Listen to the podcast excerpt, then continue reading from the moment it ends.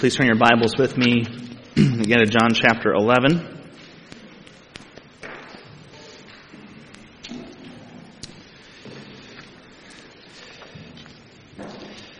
The last time we checked into the Gospel of John last week, Jesus was about to get executed by stoning for saying that he was the Son of God. That execution failed. It fizzled out. Jesus and the disciples went out to where John the Baptist had been ministering before on the east side of the Jordan River. And remember, people who had heard John preaching, they came and they heard Jesus and they believed in him. Because, if we asked why, because his words and his actions had rightly declared that he was the Son of God. Same message, two different responses. We could say his sheep were hearing his voice and he knew them and they followed him. But if it wasn't already hard enough, following Jesus was about to get even harder as he moves even closer now to the cross.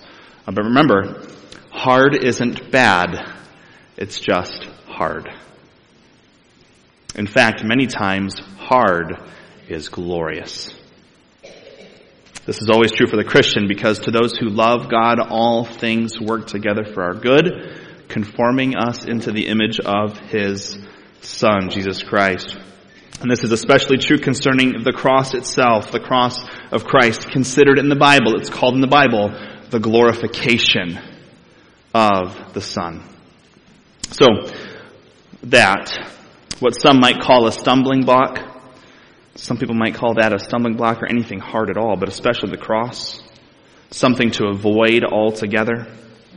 To those who are believing in Jesus Christ, the Son of God, it is the wisdom and the power of God. It is glorious. In order to see what uh, some or what most would call bad as glorious, we need to keep our eyes fixed on the light of the world. And Jesus is going to remind us of this today in John 11 uh, while he gives us every reason, further evidence. How about raising someone from the dead? He's going to give us all the more reason to believe that he is the light of the world, that he is the resurrection and the life, that he is Lord, our Savior. Okay, so John chapter 11 starting in verse 1. It says, Now a certain man was ill. Lazarus. Lazarus is from Bethany, and that's the village of Mary and her sister Martha. It was Mary who anointed the Lord with ointment and wiped his feet with her hair, whose brother Lazarus was ill. Now this anointing of Jesus doesn't happen in the Gospel of John until chapter 12. Remember, we are in chapter 11. So what gives? Why is he giving uh, anecdotal tips here on something he hasn't even written about yet. And if you think about it, one thing to remember is that the Gospel of John was written after Matthew, Mark, and Luke, the, what's called the Synoptic Gospels. John was written in the 80s, not the 1980s, the 0080s, right? And then uh, Matthew and Mark and Luke would have been written late 50s, early 60s of those three books in that period of time. So the account of Mary anointing Jesus is found in Matthew 26 it is found in Mark uh, 14. So original readers, think the first readers of the Gospel of John may very well have already read Matthew and Mark. And so they would have known this story. But the interesting thing in that though is that neither Matthew or Mark tell the reader, tell their reader who the woman is who was doing the anointing. So when you read, it was Mary who anointed the Lord with ointment and wiped his feet with her hair. If you'd read the other gospels first, you'd be having one of those, oh, I see moments. Okay, does that make sense? That's what he's sharing. Also, do you notice how it just says at the beginning of this chapter, a certain man was ill? A certain man was ill. Why does it say that that way? I think it's this. John 11 is not about Lazarus. Who is John 11 about? Jesus Christ. Lazarus is a certain man. Jesus raises people from the dead. so we're setting this in its right mode. Okay, let's not get hung up on Lazarus. That poor guy had to probably die again later on. So, sorry Lazarus, right? But, but he got to be a part of something that glorified the Son, and so I'm sure he was alright with it. Okay? And by the way, Lazarus' name means helped by God. Very fitting. Verse 3. So the sisters sent to him. They sent a messenger saying, Lord, he whom you love is ill. But when Jesus heard it, he said, This illness does not lead to death. It is for the glory of God, so that the Son of God may be glorified through it. Okay, number one, how did this not lead to death when we know Lazarus died and Jesus died? This event, as we are going to see, this event starts this chain reaction that points right to and leads right to the cross. But if you ask the question, how does this not lead to death? We have to answer that with because what it led to was life. It led to life. Lazarus' illness led to a miraculous resurrection. And this miracle would lead to the final plotting of the Jews, the Jewish leaders with uh, pointing to Jesus' death, but then also after his death, his burial, and after his burial, his resurrection. Okay? So this illness includes death, but it doesn't stop there. It leads to life. Number two, the second question, how did this lead to the glory of God? How did this sickness lead to the glorification of the Son? Remember, just like the blind man, this sickness was for the glory of God, but how so? Well, through the miracle pointing itself, pointing to people, pointing people to who Jesus is. This miracle points people to who Jesus is. But then also this miracle ushers in, like I said, the final preparations for the glorification of Jesus Christ on the cross. It's going to say this in John 12 the time has come for the Son of Man to be glorified. Verse 5. Now Jesus loved Martha and her sister, that's Mary, and Lazarus. So when he heard that Lazarus was ill, he stayed two days longer in the place where he was. Does that sound kind of backwards to you? He loved them so much that he stayed. What? But we're going to see in a little bit why that is. Verse 7 Then after this, he said to the disciples, Let us go to Judea again. Uh, Bethany is less than two miles from Jerusalem, so they're going back right into where they came from. And the disciples didn't like that. They said to him, Rabbi, the Jews were just now seeking to stone you. Are you going there again? They're saying things are going well here on the east side of the Jordan.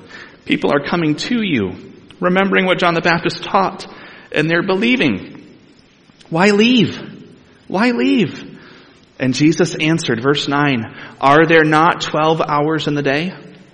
If anyone walks in the day, he does not stumble, because he sees the light of this world. But if anyone walks in the night, he stumbles, because the light is not in him. Question, what is or who is the light of the world? Well, it's Jesus, of course. Of course. In John 8, Jesus said, I am the light of the world, and whoever follows me will not walk in darkness, but will have the light of life. So what is Jesus saying here to his disciples in these verses? And I think there are at least three things that Jesus is saying. Number one, the light needs to shine in this way right now, right then. The light is going to shine here.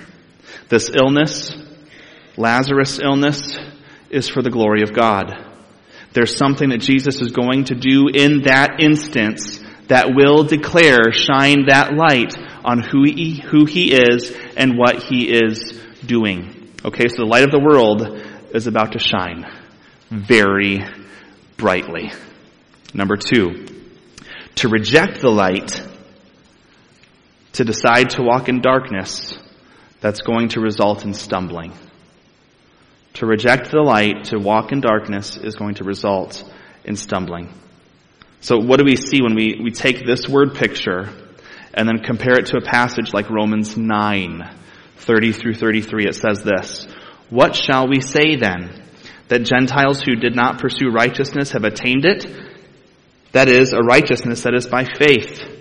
But that Israel who pursued a law that would lead to righteousness did not succeed in reaching the law. Why? Because they did not pursue it by faith, but as if it were based on works. And that's an appropriate time to say, as if, as if it were based on works.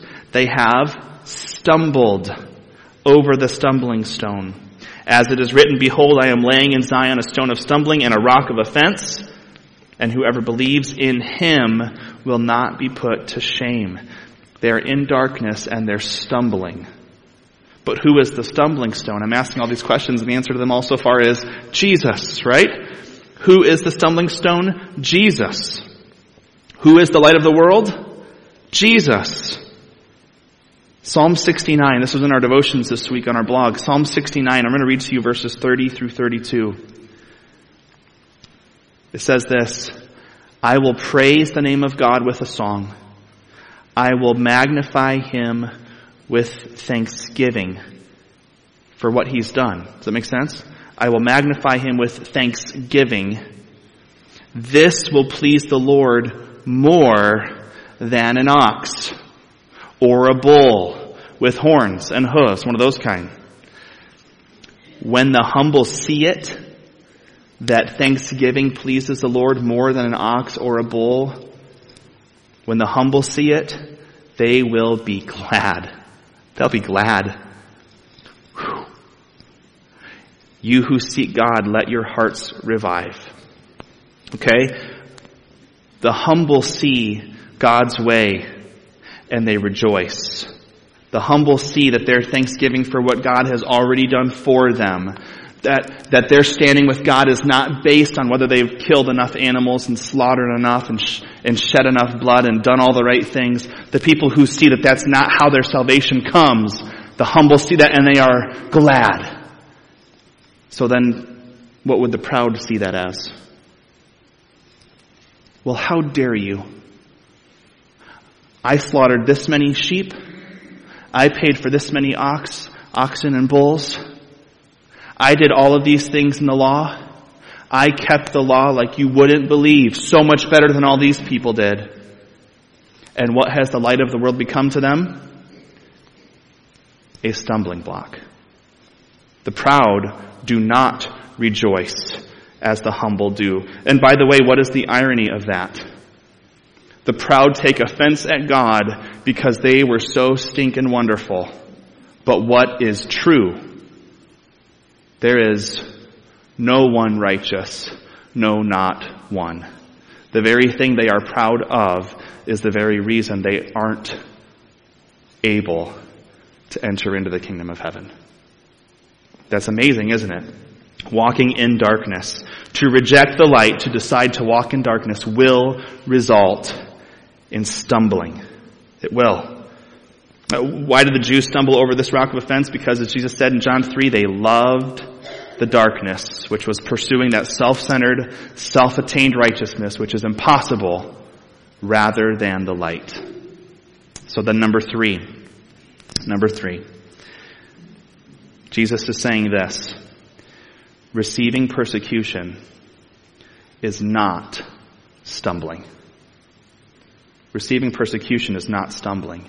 And by this I mean, if someone gets upset with you, or with me, with us, for shining the light of Jesus Christ and the gospel, if someone gets upset with us for that, it is not we who have stumbled. In Acts chapter 4, Peter and John got arrested for preaching the gospel. What was their response? They said to those authorities, whether it's right in the sight of God to listen to you rather than God, you judge. They're saying, God told us to go make disciples. You're telling us to stop. We're going with God's command, not yours. Okay, so that's what happened there. Of course, uh, the only answer is to that you better obey God. That's the only right response to that command that they were given by the Jewish authorities. But, after all this transpires, Peter and John are threatened by them. Then they are released. And then guess what they did? They went back to their brothers. They went back to their sisters in Christ. They went to the church. And did they say, well, um, let's not make him angry anymore. They're going to get angry. Let's just go ahead and stop. Let's kind of pare it back a little bit. Let's just wait. Let's be quiet. Did they encourage them to be more discreet? To not stir anything up? Is that what happened? No. First, they prayed together for boldness. They prayed together in the face of this opposition for boldness. And then guess what happened in Acts 5? They got arrested again. No! Oh yes. They got arrested again. Peter's response to the authorities, if you can believe it, this time, we must obey God rather than men.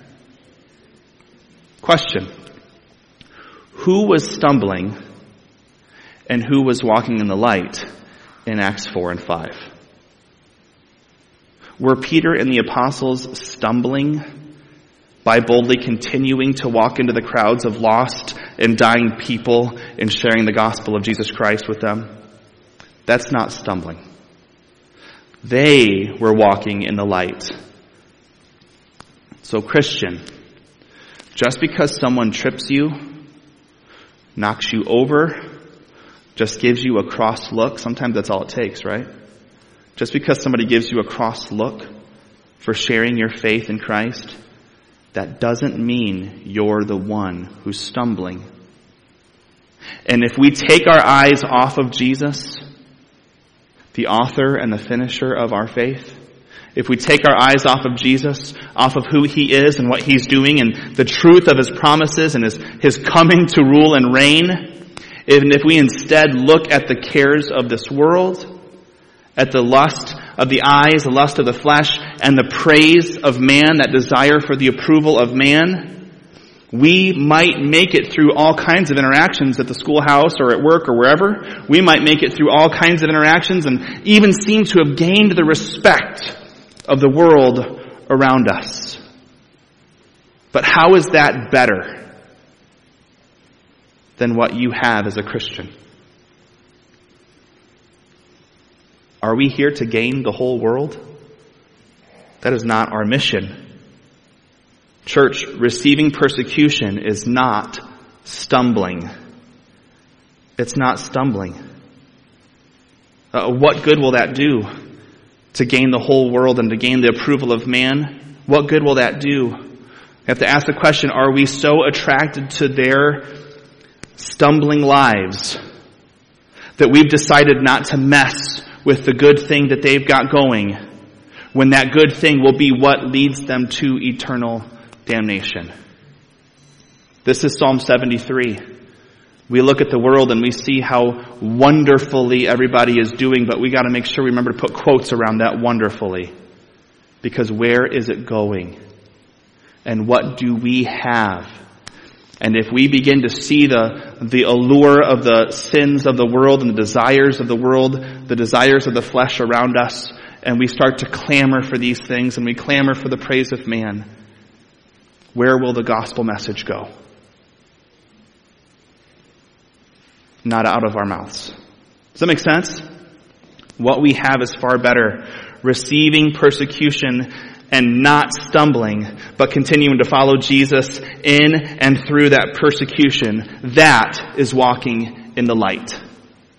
That's walking in the light.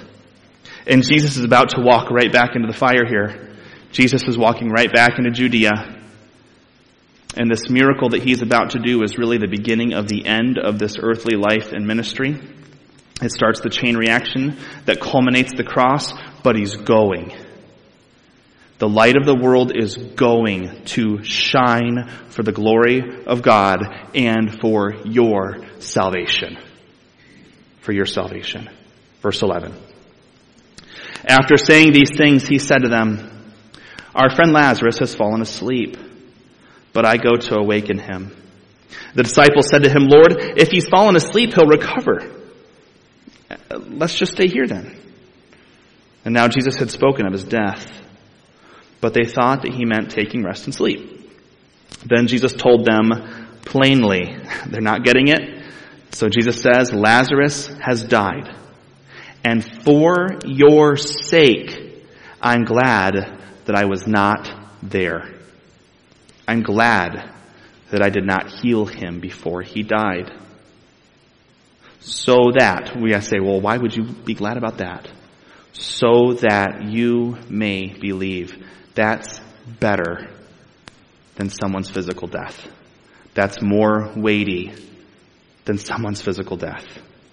Believing. He says, but let us go to him.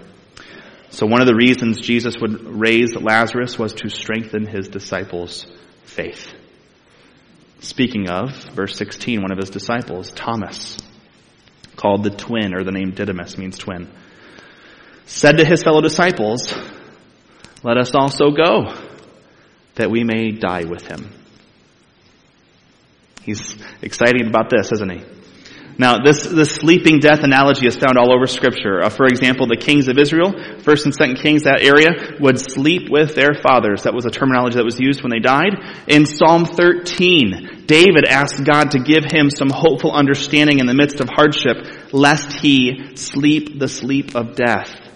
In Daniel 12, 2, we see that sleeping metaphor um, move forward to the idea of waking up, not just the sleeping, but the waking up as in waking up from your sleep in, in the resurrection, coming back from the dead, rising from the dead.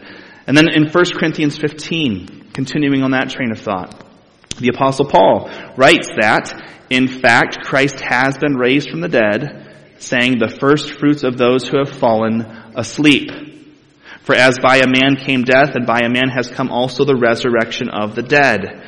And then specifies in that passage in 1 Corinthians 15 that Christ is the first to have woken from his slumber. And then the saints, those who belong to Christ, will be raised from the dead. Amen. And then those who will be raised in the final judgment.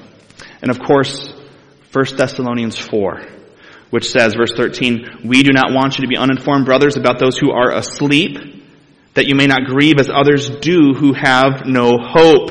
For since we believe that Jesus died and rose again, even so, through Jesus God will bring with him those who have fallen asleep.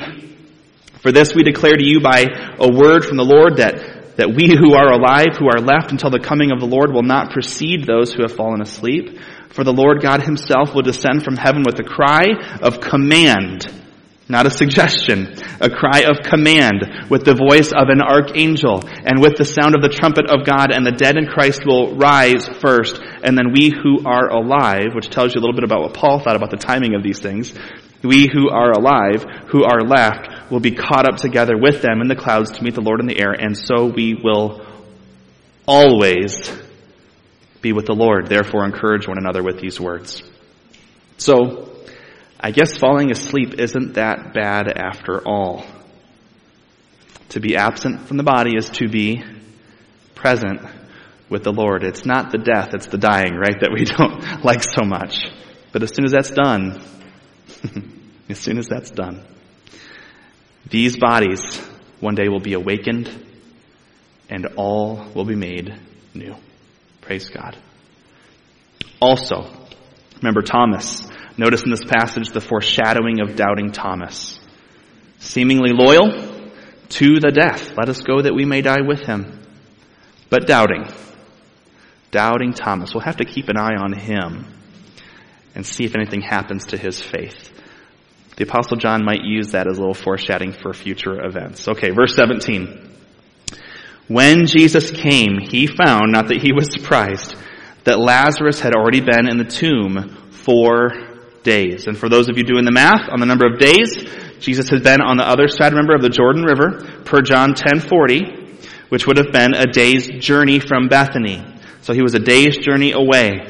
So if Mary and Martha realized Lazarus' death was imminent and sent someone to Jesus, that took one day. And then Jesus waited two days, days two and three, and then went to Bethany, day four. Okay, no problem. There's your four days right there. And for those of us who are wondering why Jesus waited those two days, uh, when you would think he should have rushed to Bethany, rushed to be by Lazarus' side. If four days had passed since the messenger went to Jesus, and four days had passed since Lazarus had died, what was true of Lazarus before Jesus was even told about his sickness. Lazarus was already dead. And Jesus knew that. Okay, so his waiting two days was not heartless. He was waiting for a greater purpose. But wait, there's more. Here's the greater purpose. There is a rabbinical teaching that the spirit of the deceased actually hovers around the body. This is not true, by the way, okay? But there's a rabbinical teaching, so these people probably would have been thinking about this and think, thinking about how this was going to transpire over these days. But that the spirit of the person would hover around the body for three days, waiting for the chance to re-inhabit the body. Three days. But on the fourth day, as the body really began to decompose, it was said and believed that the spirit of that person would leave. They gave up. And only then would the death of that person be considered completely irreversible. Hmm, like I said, we know that's not true. That's not how that works. To be absent from the body is to be present with the Lord. But this does explain a whole lot when we consider why it would matter that Jesus would wait till the fourth day to arrive on the scene here in Bethany. Jesus knows what these people believe, and a third day raising from the dead just wouldn't have done. Does that make sense? He needed to wait until they all knew the Spirit was gone, even though the Spirit was already gone. Okay? Lazarus, as far as everybody can tell, is dead, dead. They don't think the Spirit's hovering around anymore. Lazarus is dead, dead. He is not mostly dead. He is irreversibly dead. Verse 18. Bethany was near Jerusalem, about two miles off, and many of the Jews had come to Martha and Mary to console them concerning their brother. This could have been Jewish leaders, it could have just been people from Jerusalem, or quite possibly both. Okay, so you know, it was customary, it was customary for the Jews to bury their dead on the day of their death, and then for a period of mourning which lasted up to 30 days. 30 days. And the first seven were the greatest days of mourning, like on purpose. The first seven were greater, uh, greater amounts, louder volume of, of mourning. And so it was not unusual for friends and fellow mourners of the family to stay through that first week. So all of this being said, that's why people visiting from Jerusalem would be arriving even still on the fourth day and carrying that on into that week. But then also, as far as the greater narrative of this gospel goes, people from Jerusalem have just shown up. And Jesus didn't get there before all of these people start showing up. These people from Jerusalem, which means there's going to be people going back to Jerusalem after all of this happens, perhaps with a story to tell. Verse 20, when Martha heard that Jesus was coming, she went and met him. Mary remained seated in the house. Uh, Martha said to Jesus, Lord, if you'd been here, my brother would not have died. But even now, I know that whatever you ask from God, God will give it to you. At this point, Martha is expressing her confidence in Jesus' ability to have healed the not yet dead Lazarus.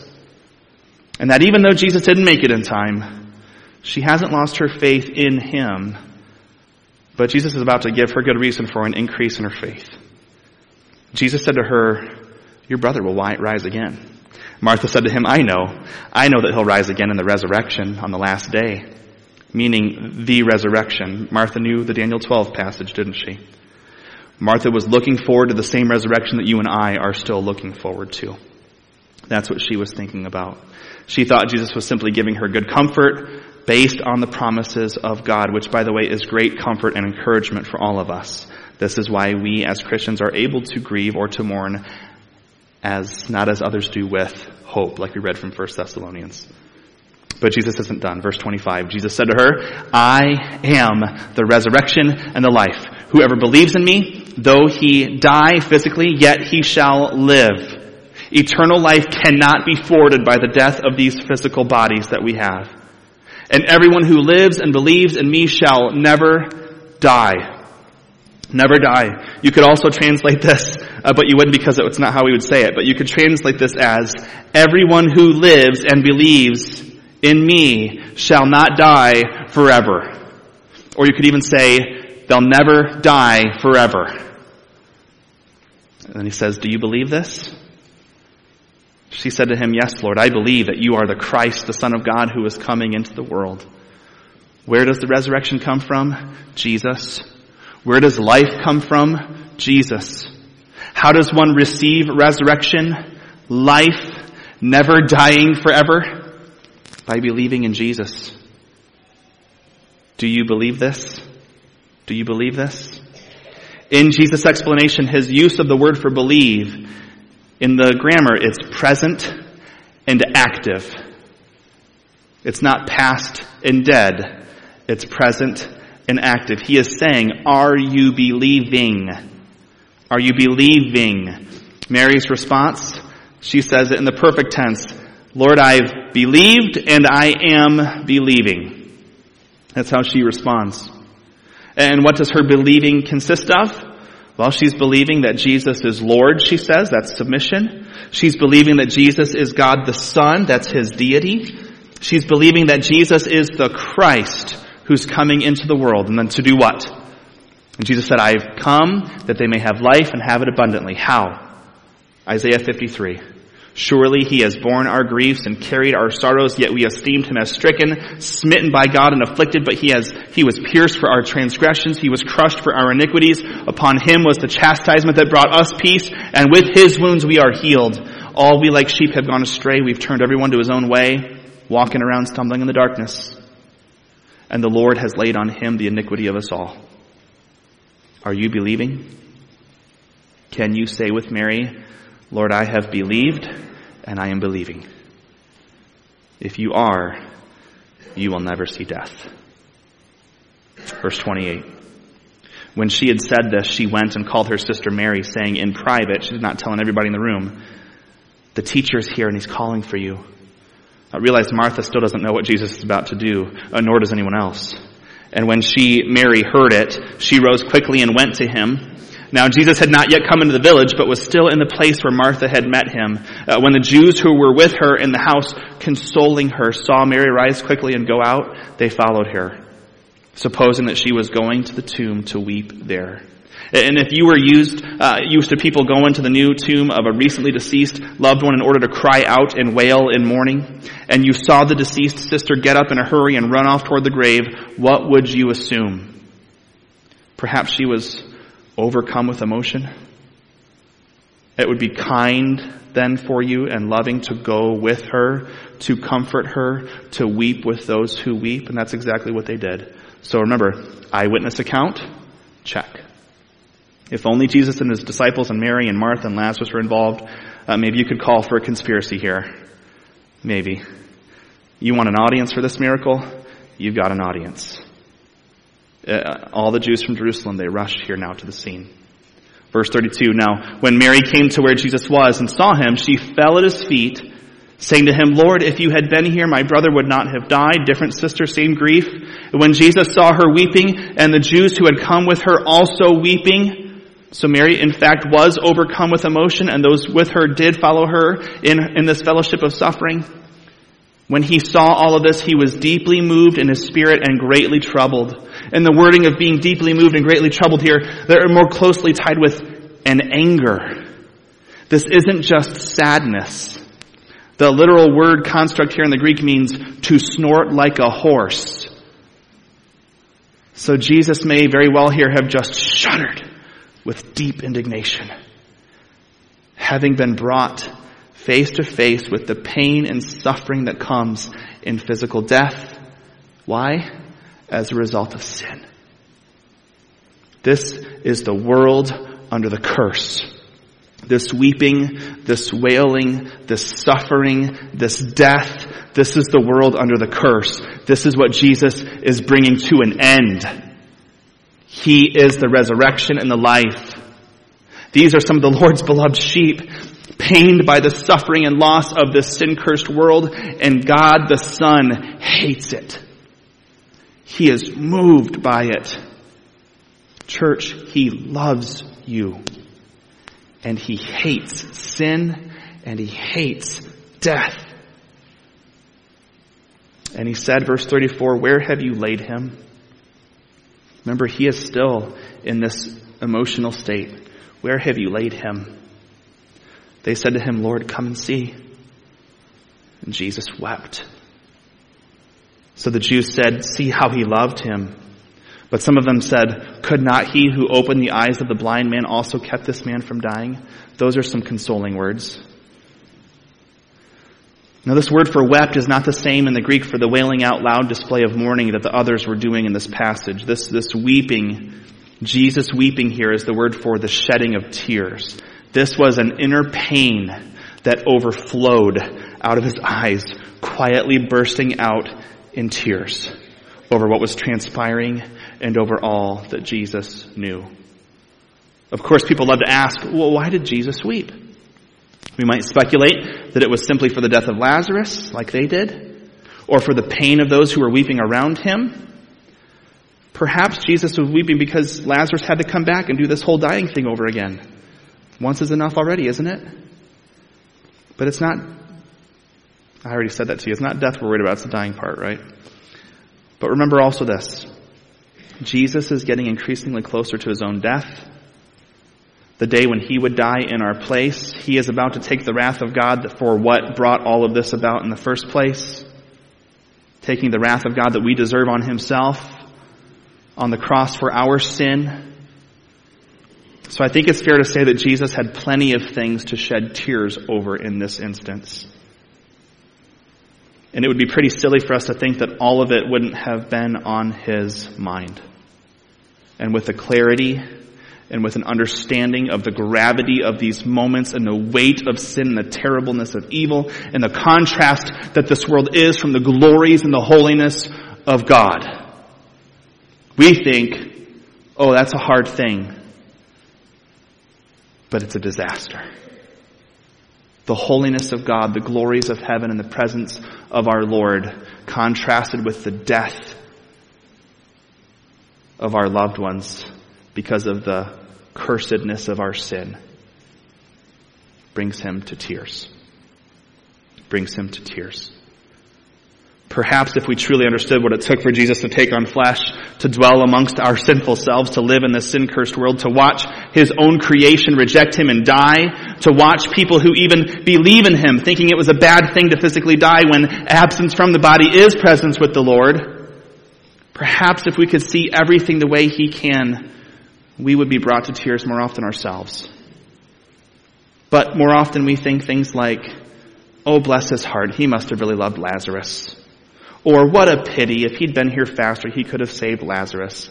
Those are very right here, right now things to think, aren't they? And these responses just make matters worse in the heart of the God of the universe. Verse 38. Jesus deeply moved again, intensely moved again, still with the indignation in his heart came to the tomb. It was a cave and a stone was laid against it. Jesus said, and you have to imagine this with the passion of a holy God in the middle of all that is wrong in the world because of the curse of sin. Jesus is probably not using the, the passive nice guy voice here. He's agitated and with tears in his eyes, he says, take away the stone. And Martha, the sister of the dead man, said to him, Lord, by this time there will be an odor for he's been dead four days. He's totally dead. You're too late. And Jesus said to her, Did I not tell you that if you believed, you would see the glory of God? Take your eyes off of Lazarus and see the bigger picture. The glory of God. And who was going to see the glory of God in this miracle? The one who believes. Who is going to see the glory of God in the crucifixion? To the unbeliever walking in darkness, it is foolishness and a stumbling block, but to those who are being saved by it, by God's grace, we see the light of the world and it then becomes the power and the wisdom of God. 1 Corinthians 1. So verse 41, they took away the stone. And Jesus lifted up his eyes and said, Father, I thank you that you've heard me. Uh, I knew that you always hear me, but I said this on account of the people standing around, that they may believe that you sent me. It's like he's saying, Father, I know that you know what I'm doing, and I know that you know what I'm saying. I'm just praying to you out loud so that they, so that when I do what you and I both know I'm going to do, these people all around will know and believe that I am the Son of God, that I'm the promised Messiah. And when he'd said these things, he cried out with a loud voice, remember with tears in his eyes, with angst in his heart, broken because of the condition of everything around him. Lazarus, come out! The man who died came out. Seems kind of anticlimactic. The man who died came out. What else was he going to do? God just told him to get up and get out of there. His hands and feet bound with linen strips, his face wrapped with a cloth, and Jesus said to them, Unbind him and let him go. You're probably going to go, okay, right? You're going to jump all over that. No showmanship, no smoke and mirrors, no music to pump up the crowd. None of that. No countdown from 10. Just a passionate Christ crying out a blatantly obvious command, and a now formerly dead man immediately obeying that command. Do you know how Lazarus' body went into that grave dead and came out alive? Because God said so. That's how. And do you remember why Lazarus' body went into that grave dead and came out alive? Why? So that the Son of God may be glorified through it. And these people, the Jews who are, who are there to mourn, some of them possibly even paid mourners. Yes, they had those back then. These Jews who have been so bummed to see Jesus so distraught, bless his heart, and wondered what might have been had Jesus gotten there on time. They're now looking and seeing a man wrapped in his grave clothes after the Spirit up and left he's still tied up and he's hopping or shuffling out of this cave into the open air. How would you have responded if you saw a man shuffling out of a grave after Jesus, who you've heard can do some pretty amazing things, just hollered at him to come out? Maybe you'd run. What just happened? Maybe you'd freeze maybe you'd wonder, is that really Lazarus anyways? That doesn't happen. Until you hear Jesus say, unbind him and let him go. And the people come to him. They start to untie him. They take away the grave clothes. He's starting to get, you know, back to loosening up or whatever. Though I doubt he was even still in rigor mortis because Jesus said, come out. He's probably all good to go, isn't he? And then they take that shroud off his head. And who do you see? Lazarus. It's him. He's very much alive. Do not marvel at this. For an hour is coming when all who are in the tombs will hear his voice. All who are in the tombs will hear his voice and come out. Those who have done good, thanks to the imputed righteousness of Jesus Christ, to the resurrection of life, those who have done evil to the resurrection of judgment. John 5, 28 and 29. Now we're going to have to wait until next week to see what this crowd's going to do. Part two. Having seen this resurrection, having seen this life, what will they do with the resurrection and the life? Jesus Christ, the Son of God, our Lord and Savior. Are you believing? May it be true that you can truly say, Lord, I have believed and I am believing. Let's pray.